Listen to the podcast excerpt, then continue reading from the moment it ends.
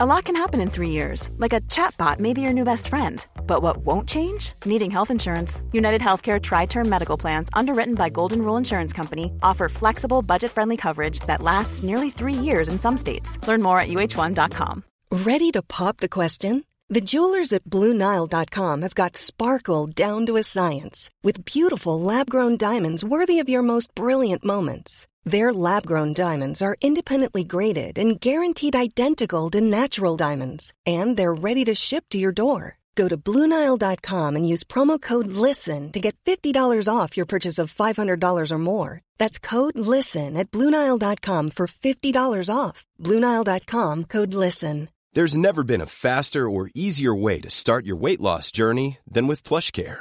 PlushCare accepts most insurance plans and gives you online access to board-certified physicians who can prescribe FDA-approved weight loss medications like Wegovy and Zepbound for those who qualify. Take charge of your health and speak with a board-certified physician about a weight loss plan that's right for you. Get started today at plushcare.com slash weight loss. That's plushcare.com slash weight loss. plushcare.com slash weight loss. Hey, Dave. Yeah, Randy. Since we founded Bombas, we've always said our socks, underwear, and T-shirts are super soft. Any new ideas? Maybe sublimely soft. Or disgustingly cozy. Wait, what? I got it. Bombas. Absurdly comfortable essentials for yourself and for those facing homelessness. Because one purchased equals one donated. Wow, did we just write an ad? Yes. Bombas. Big comfort for everyone. Go to bombas.com slash ACAST and use code ACAST for 20% off your first purchase. Hey, Alarmy. Before we get started, we wanted to make sure you heard the big news. The Alarmist has joined Patreon. Patreon subscribers will get access to our content ad free, as well as our aftermath post interview discussion and final verdict. We'll also be putting out additional bonus episodes and other fun stuff. Here's a preview of Guest Alarmist, where I step aside and let a guest walk us through a personal tragedy, and together the Alarmist crew figures out who's to blame. This month, producer Amanda Lund discusses the 2020 pot pie disaster. I am so honored to be sitting in the alarmist's throne Mm-hmm. right now. it suits you. How does it feel? I mean, I'm not going to want to get out. You're going to have to have Uh-oh. security come and and get me out of here because I might just start popping up on all the episodes. Well, there's, I mean, there's a time limit. You have a 45 minute time limit on this throne. So, Really? Yeah. So it's really up to you what you make of Yeah, it. then you pop out like in it, there's like a spring-loaded mechanism that shoots you up into the air. Mm-hmm. Yeah, we your took uh, head- precautions. Your head goes through the the ceiling. It goes through the roof, but don't worry, there's a trampoline to catch you on the other side. Oh my God. first. Safety Yeah. first. What do you think? What do you think we've been spending all the money in the budget since you've left the show on? This is what you're using your Patreon funds for? Yes. Go to patreon.com slash the alarmist and subscribe today. Now, on to our episode. Each week, we decide who's to blame for a historical tragedy. And each week, you tell us if we got it right. My name is Rebecca Delgado Smith, and this is The Aftermath. Hey everyone, thanks for tuning into this episode of The Aftermath. Today we're speaking with guest expert Dr. Zeb Larson.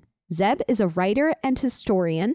His research focuses on the anti apartheid movement, and his work has been published in Teen Vogue, LA Times, and The Washington Post. Let's hear what he has to say about apartheid and the imprisonment of Nelson Mandela. Hi, Zeb. Thank you so much for joining us today. Thank you so much for having me. So there's a lot that we have to cover, but I, I feel like context is so important. So I'm asking you to pretty much do the impossible. Can you start off by giving us a, a brief overview of South Africa's pre colonial and then colonial history? Yeah, you've asked me to do the impossible, but I am going to rise to the challenge at least as best I can. So, uh, South Africa, uh, for those who aren't familiar, uh, country obviously at the tip of the African continent. Um, pre-colonial South Africa sees movement of a variety of groups in and out, and some of that movement out is also because of um, environmental fluctuation, actually. But you see, uh, beginning, I think, around the second century BC, uh, members of what would be called the Bantu group start to migrate in. By uh, the 13th century, the 14th century, you see the Sotho-Tswana people start to migrate into the region. Uh, shortly after, they're followed by the Xhosa. Uh, and it's the, the, movement in and out of these of these groups in and out sort of sets the stage for pre-colonial history. There's also a number of groups that are, as far as we can tell, sort of always indigenous to the region. Um, the Khoi, the San, they they've sort of lumped together as the Khoisan people today. Colonial South African history begins uh, with the arrival of the Dutch in 1652 to the Cape of Good Hope. Why do they stop at the Cape of Good Hope? It's a good watering station and sort of rest stop in between a long trip from Europe over to the Dutch East Indies. Um, it's a good place to get some crops so your sailors don't die of scurvy, which was a chief cause of death for anybody who had the misfortune to be on a ship in that era. So a small colony gr- grows up there uh, after some brief conflict with the Khoisan, who they're mostly able to conquer fairly quickly.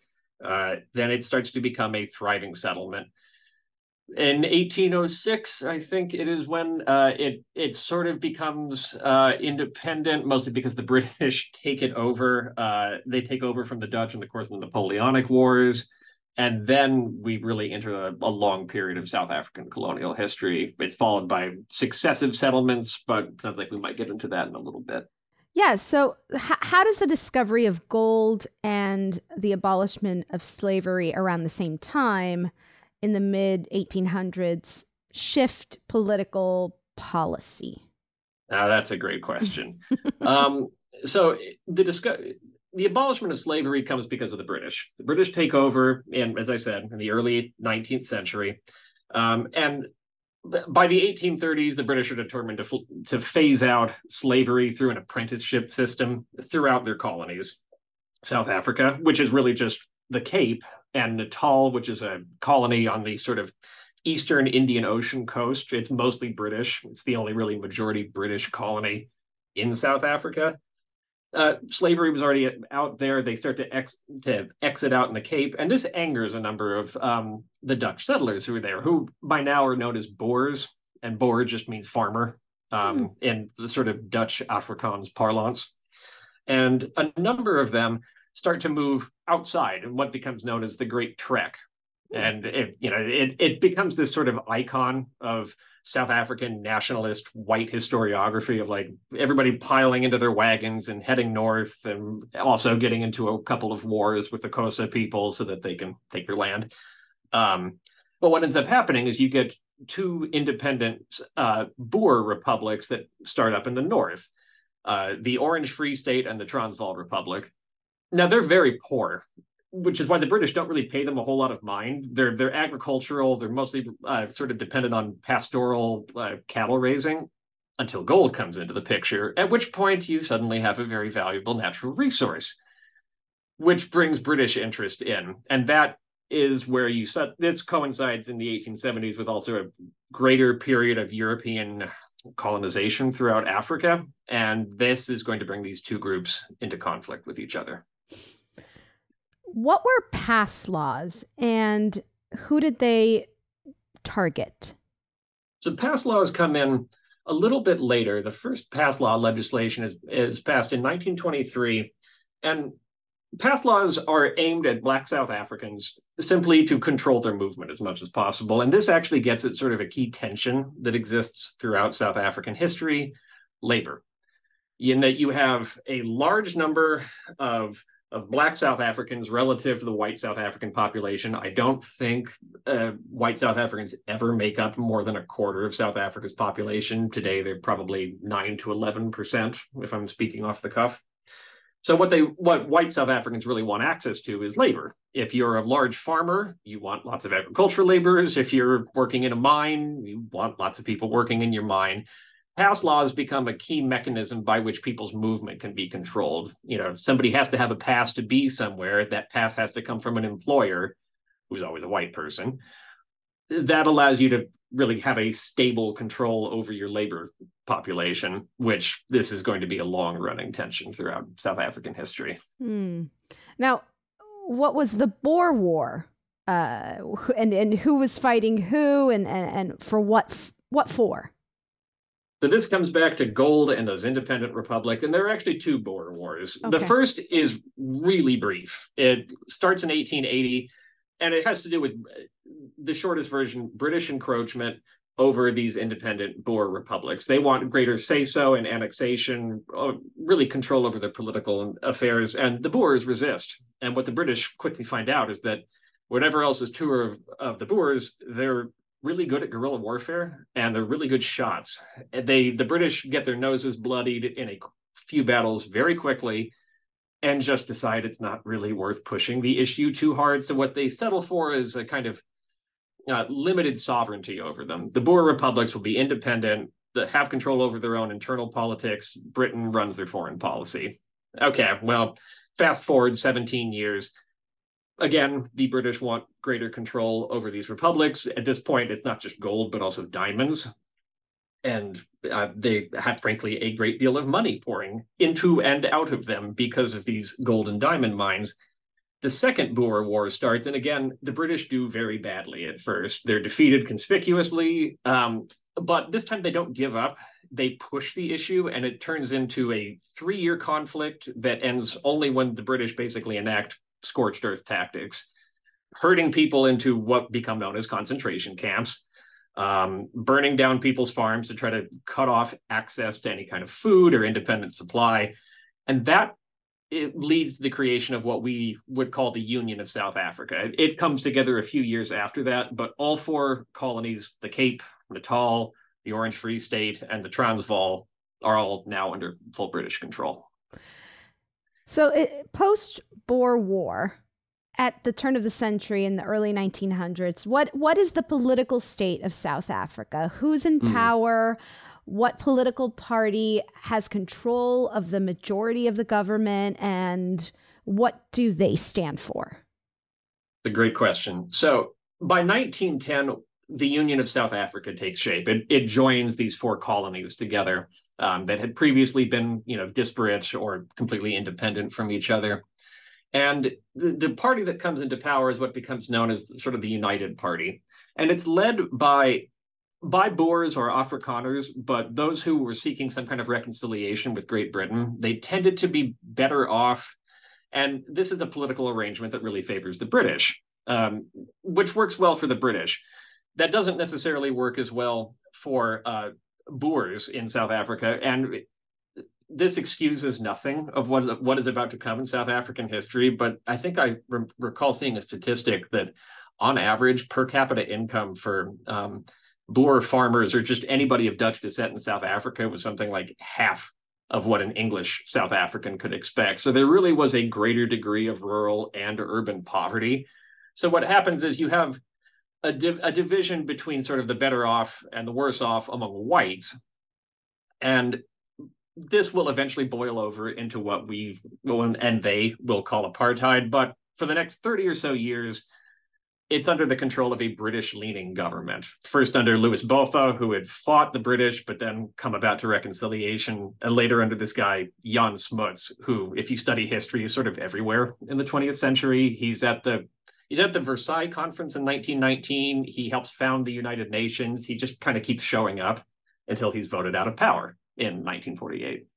Hmm. So it, it's 1918, around this time. It's when Nelson Mandela is born. Actually, literally 1918. Um, can you give us some background on what his early life was like? Happily. So Mandela's part of what's called the Xhosa group in South Africa.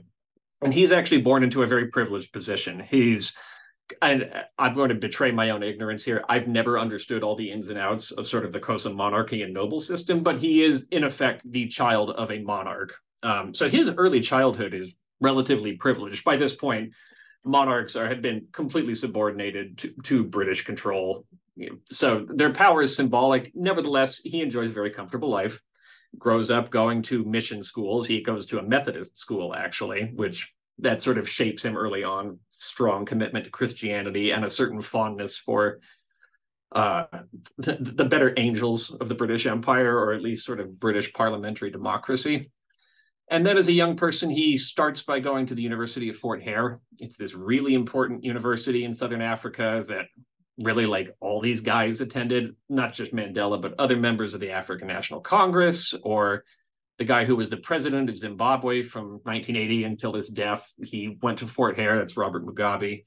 And it's there that you start to see more of his views come into place, though he's not yet political. That doesn't come until he moves to Johannesburg in the early 1940s. And and why and why does he then start to show an interest in politics in Johannesburg? It is well. So what happens in the, in South African cities during World War II is really transformational for a few reasons.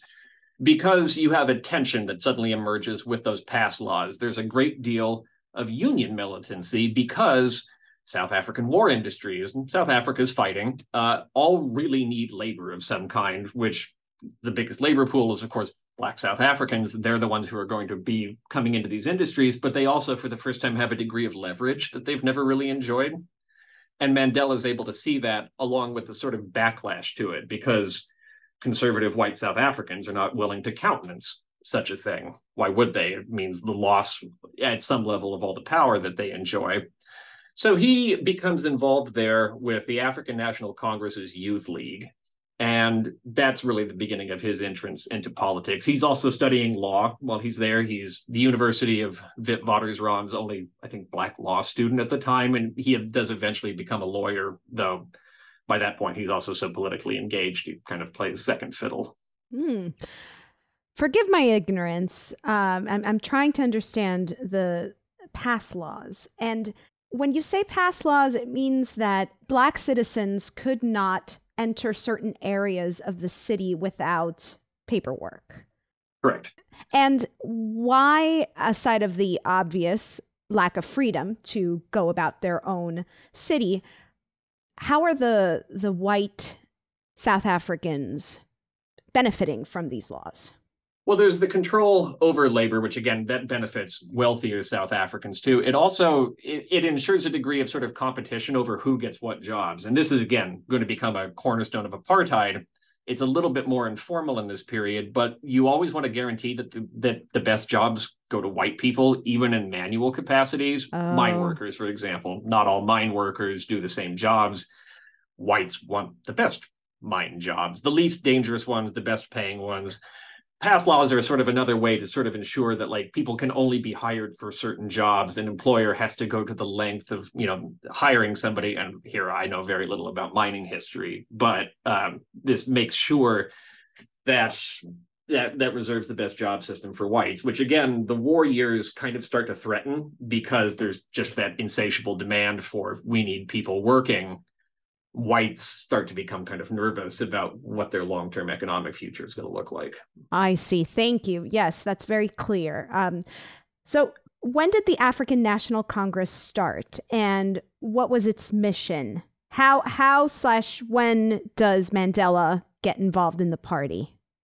So it starts in 1912, and it starts out really as a very moderate organization. Um, in part because it's founded by people who are black South Africans who are closer to the middle class who occupy sort of a more privileged position so their demands are fundamentally uh, less radical. They're less revolutionary. Uh, sort of their preferred technique signing petitions protesting laws that were being passed that would restrict the rights of black south africans sending delegations to sort of protest them.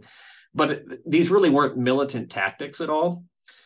And so the ANC doesn't I don't know that it does a whole lot in the first 30 years of its life, except act as a way to sort of organize people. And what happens is its youth league, beginning beginning in 1943, starts to push back against this. It's it's organized sort of begrudgingly. Mandela becomes a part of it, along with a number of other people who really shape the ANC in the coming decades. And they're much more interested in radical action. You know, here they're sort of looking at Gandhi because everybody's kind of looking at Gandhi. Gandhi spends time in South Africa, so he's just somebody who's very familiar at that level.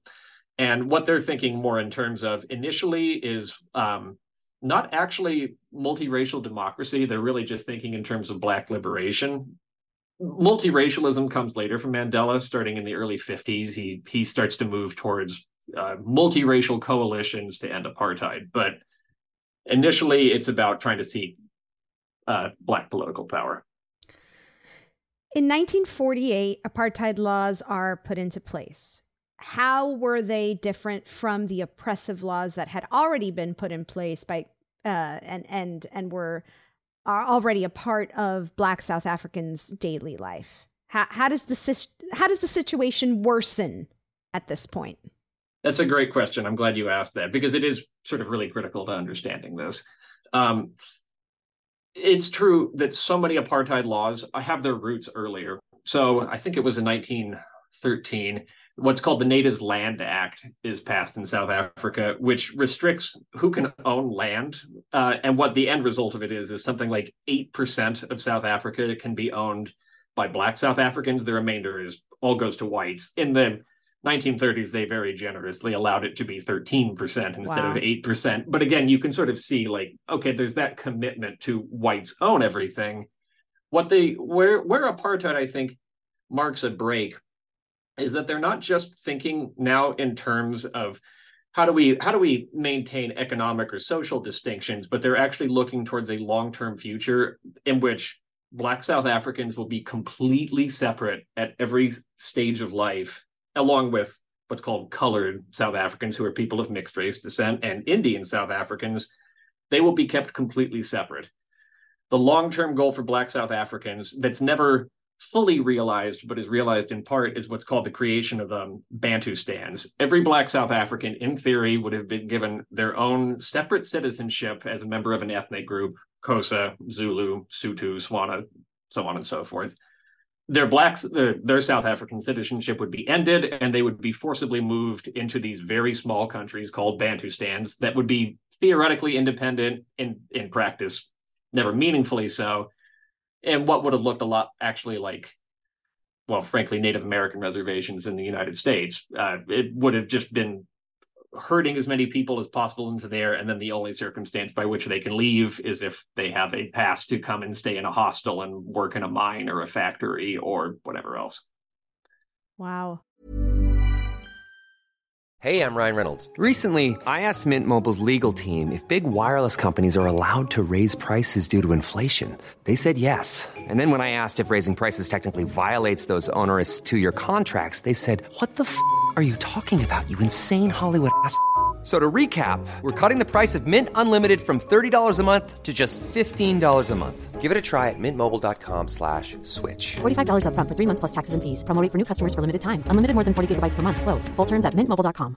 Life is full of awesome what ifs and some not so much, like unexpected medical costs. That's why United Healthcare provides Health Protector Guard fixed indemnity insurance plans to supplement your primary plan and help manage out-of-pocket costs. Learn more at uh1.com. Millions of people have lost weight with personalized plans from Noom, like Evan, who can't stand salads and still lost 50 pounds. Salads generally for most people are the easy button, right? For me, that wasn't an option. I never really was a salad guy. That's just not who I am. But Noom worked for me. Get your personalized plan today at Noom.com. Real Noom user compensated to provide their story. In four weeks, the typical Noom user can expect to lose one to two pounds per week. Individual results may vary.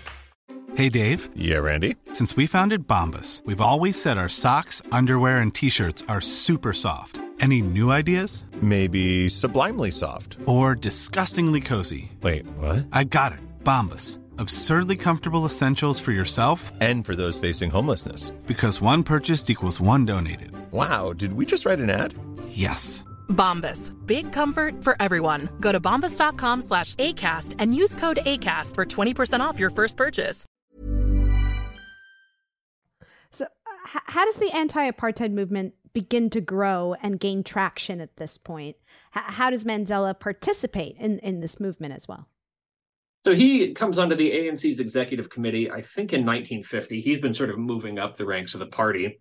And where they get started, um, because it's not an immediate thing, it does take time to build up to. But what's launched in 1951 is called the Defiance Campaign. And here, if you were studying sort of American civil rights history, it would be really similar. It would definitely feel kind of the same thing what they're launching are boycotts of businesses. They're launching stay away campaigns. They're launching strikes and protests in a sort of much more militant way, which leads to thousands of arrests. And Mandela's arrested in the course of the Defiance campaign, he's arrested later in the 19. It's kind of the theme. He keeps getting arrested and he keeps just defying it and actually managing to beat it in court in various ways.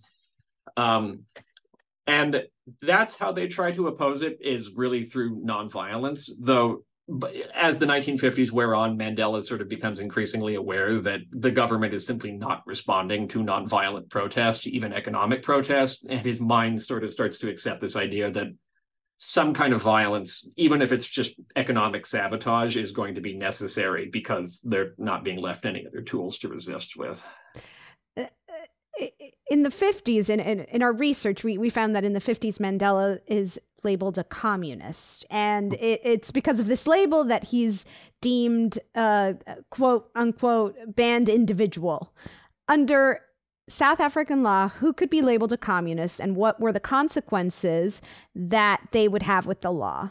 How, how, how is this able, label used to favor the white majority run government's stronghold?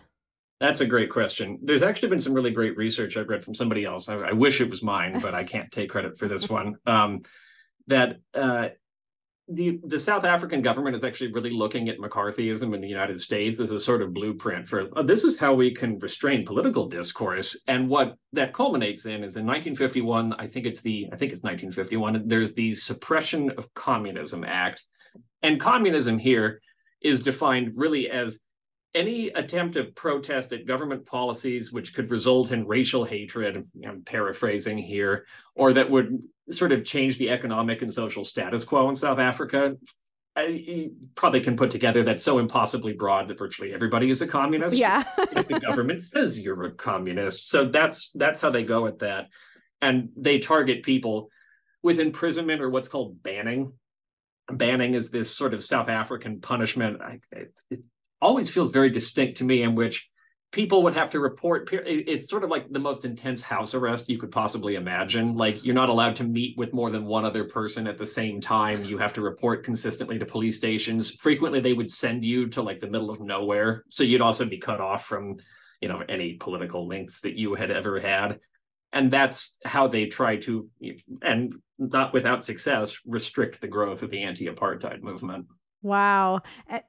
What is um is there some kind of international effect uh after Mandela, Mandela is, is labeled a communist? Not so much over Mandela because he's he's still a relatively new figure at this point. But you know, as early, in fact, this even predates apartheid. In 1945 and 1946, the UN is formed. And one of the first issues before the UN is the fate of this colony from World War One called Southwest Africa. Today it's Namibia. South Africa had been given uh, the responsibility of oversee- overseeing Southwest Africa, which sounds very benign. Of course, it's not. Uh, and in 1945, they basically make the case that we would really like to just annex Southwest Africa, make it the fifth province of South Africa. It should be ours. And this, it doesn't happen. Actually, it's because a, a sort of unique coalition of people uh, sort of British clergymen and the NAACP in the United States, and of course, lots of people in Southwest Africa and South Africa come together to oppose this. The practical effect is that they stop legal annexation. South Africa continues to occupy Namibia until 1990. But so I, I offer this. People are always always sort of aware how terrible South Africa's policies are. And even before apartheid comes in, there's a movement in place to try to restrict sort of its worst impulses, and that grows as apartheid strengthens really in this period. Mandela's well, we're te- we're getting ahead of ourselves, but Mandela's eventual arrest is sort of a galvanizing force there, but also just the odiousness of this system in which white supremacy is literally a part of the constitution. It it turns international opinion against South Africa. What, what was the Sharpeville massacre, and mm how, how do tensions escalate even more after it? So the Sharpeville massacre, it, it, it's a protest over pass laws. And it actually comes about because a splinter group off of the African National Congress is formed called the Pan Africanist Congress. And the Pan Africanist Congress, it's enough to just know that their commitment is not towards multiracial democracy, but they explicitly want a sort of uh, black South African state. They don't make alliances with other political parties like the Indian National Congress. They lead a protest in this township called Sharpeville. Uh, South African authorities allege that the protest became violent. There's no real evidence that that ever happened. And in response, they open fire and kill, I think, 69 people. Hundreds more are wounded in the course of this. This has a few effects. For one, internationally, it's a disaster for South Africa. It leads to a very brief economic crisis because people start to think maybe they shouldn't be investing there. Ultimately, they go back because capitalism and money. But uh, and then within South Africa, it sets off a three-year period of turmoil. Uh, at this point, Mandela more or less commits to some kind of violent struggle to end apartheid, just sort of accepting that the system is not going to be taken down any other way and the ANC and all these other groups are formally banned, which places them in, in illegal status. So what happens is some people flee abroad to try to continue the struggle from neighboring countries, Tanzania, Zambia. Others try to stay underground to try to lead a sabotage campaign against the government. Is is this the time where Mandela also goes under underground and he's yes. um okay. So in 1962, after he goes underground, uh, he's arrested, and yes. that this, of course, ends his time as a fugitive. Some sources say that the arrest was due to a tip from the CIA. What was the United States position on apartheid and the South African government at the time, and why would they want to help capture Mandela? That's a that's a great question, and so the the that allegation has really been strengthened, I think, starting in 2016, because this former vice consul for the U.S. embassy or U.S. consulate in Durban, which is this major South African city, alleged that he had given sort of the tip that Mandela was in the area, and that was what ultimately got him arrested. Why the United States would care? The United States is in a very awkward position with South Africa it's going through its own civil rights movement so it's it's trying to you know present to the rest of the world that it's not racist um, which is in and of itself very difficult in this period for reasons beyond this specific talk. But south africa is also a very reliable partner in the cold war. It is militantly anti-communist if nothing else it occupies a vital position in indian ocean shipping. So it, it has this sort of strategic position. Of course it also has large strategic reserves of very important minerals that are you know debated but ultimately everybody agrees they're at least sort of important to the world economy. And then there's also sort of a hope that you know South Africa can be sort of a regional guarantor of st- stability. It will fight other communists because it has an incentive to do so, which it will. It will eventually launch wars in Angola and Mozambique and Namibia to try to maintain control, and it will be fighting communist guerrillas. So that is this the source of sort of U.S. interest. And why Mandela? Uh, I, I think it was Donald Rickard, who's the guy who tips off Mandela's location just said that he thought Mandela was a very dangerous communist terrorist and would need to be done away with in some way. Hmm. What le- what led Mandela to be prosecuted during um, his most famous uh, of of his many trials, as as you mentioned? yeah. Um, uh, the the Rivonia trial. Um, what what were the charges that were put in place, and and and why did Mandela try to how I'm sorry, how did he try to defend himself? That's a good question. So he's charged with sabotage and attempting to violently overthrow the government. So treason. And he makes no bones. He actually more or less admits that, yeah, he's trying to engage in sabotage. That sort of recognizing that at this point, even though he's been very good uh, uh, fighting against other legal charges at this point, like he really doesn't have much of a defense left. So instead, he and his fellow defendants turn it into sort of a political opportunity to make their case as to what they want which leads to this very powerful speech he gives. It's something like three hours long, the I am prepared to die speech, in which he states that his goal is a multiracial South African state where everybody will be equal with each other, and that he would very much like to live in that South Africa, but ultimately he will die to try to see it realized. And for a variety of reasons, somehow be- between perhaps the weight of that speech and whatever else, or a determination to not make him into a martyr, he does not get the death penalty. He and his fellow defendants are instead sentenced to life in prison, which begins his 27 year uh, plus journey into the South African prison system. And what what are these? what are these years like for him? What is his time in prison like? How, how is he able to stay active politically? So it it varies and it's very difficult. Um, Mm. He's initially he's imprisoned on Robben Island, which is uh, like a, a distance away from Cape Town. It's a very small island. There's a lime quarry, which the only reason that's there is just to put the prisoners to hard labor. Um, and initially he's initially he's both tightly controlled and also kind of forgotten in a sense. And that's because by 1964, the ANC has been so thoroughly beaten by the South African government that there's just no resistance left. Everybody has either fled, is in prison, or is so far underground that they can't do anything. So Mandela's first few years, they're quiet. He gets one letter every six months. He receives no visitors. Uh, that that weakens over time, um, and he and the, his fellow prisoners who are held there try to continue on with political education. He actually, I think, works on an LLB from the University of London, but it happens in fits and starts, and he gets in trouble because he's trying to write his memoirs, and that's how he spends the first 18 years of it. Then after that, he's moved to what's called Pollsmoor Prison, where he has a little bit more contact with uh, both his family, but also members of the ANC. The ANC by the early 80s has revived in many ways. And he starts to play a greater sort of role, not a leadership position, but very much becomes a symbol of opposition to apartheid and a figurehead figure, figurehead figure, what a redundancy. You know what I mean. Yeah. So so when is he finally released uh, from prison, and and how is this release made possible? He's released in 1990, um, and his release is made possible by a variety of things. Um, it's economic downturn in South Africa by the 1980s. It's so economically sort of isolated because of activist campaigns that it's it's going through an outright recession where the economy is shrinking. It's uh, going through violent unrest at home because people are simply sort of rising up and being arrested en masse to protest apartheid laws. It's various wars in Angola and in Namibia aren't going well. So there's a sort of fear that, you know, this conflict might come home.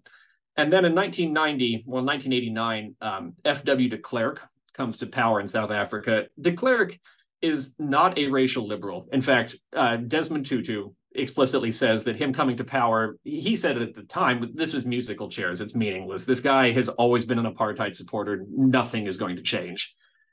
And de Klerk very much is a conservative, but he also sort of sees the writing on the wall.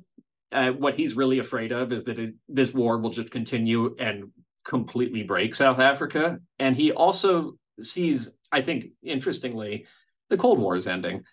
South Africans had always been afraid. What if the Communist Party comes to power? What if the Soviet Union decides to become more involved? But in 1989 and 1990, that wasn't going to happen anymore. So de Klerk suddenly sees that maybe maybe negotiations with the ANC don't have to be quite as threatening because the communists just aren't going to wield nearly as much power as they might have in his mind otherwise.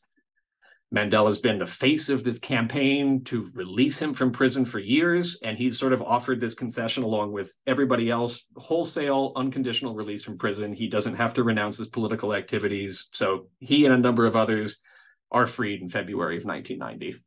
Hmm.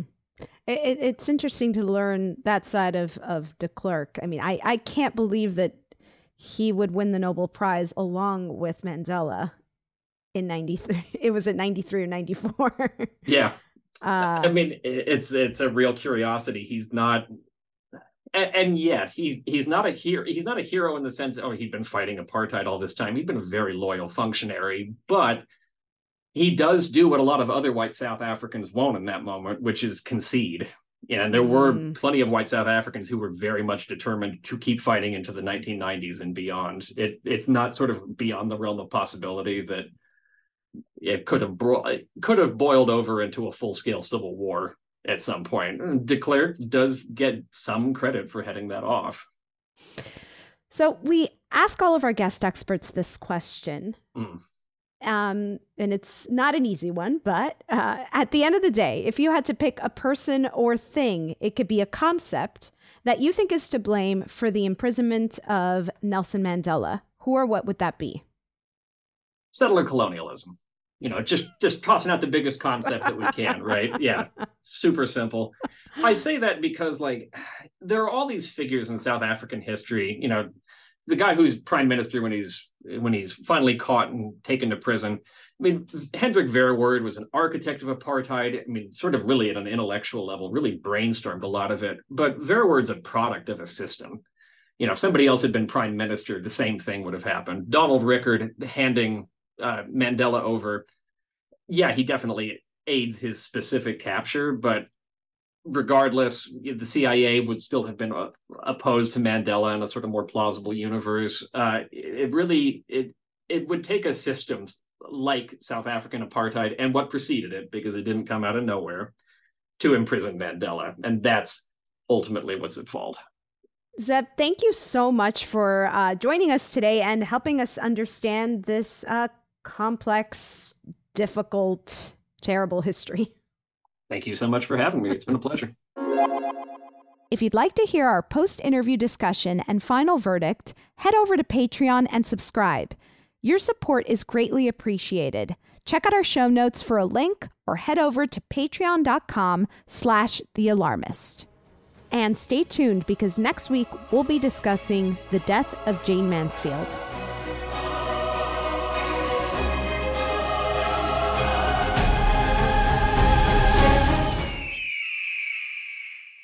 The Alarmist. Powered by ACAST.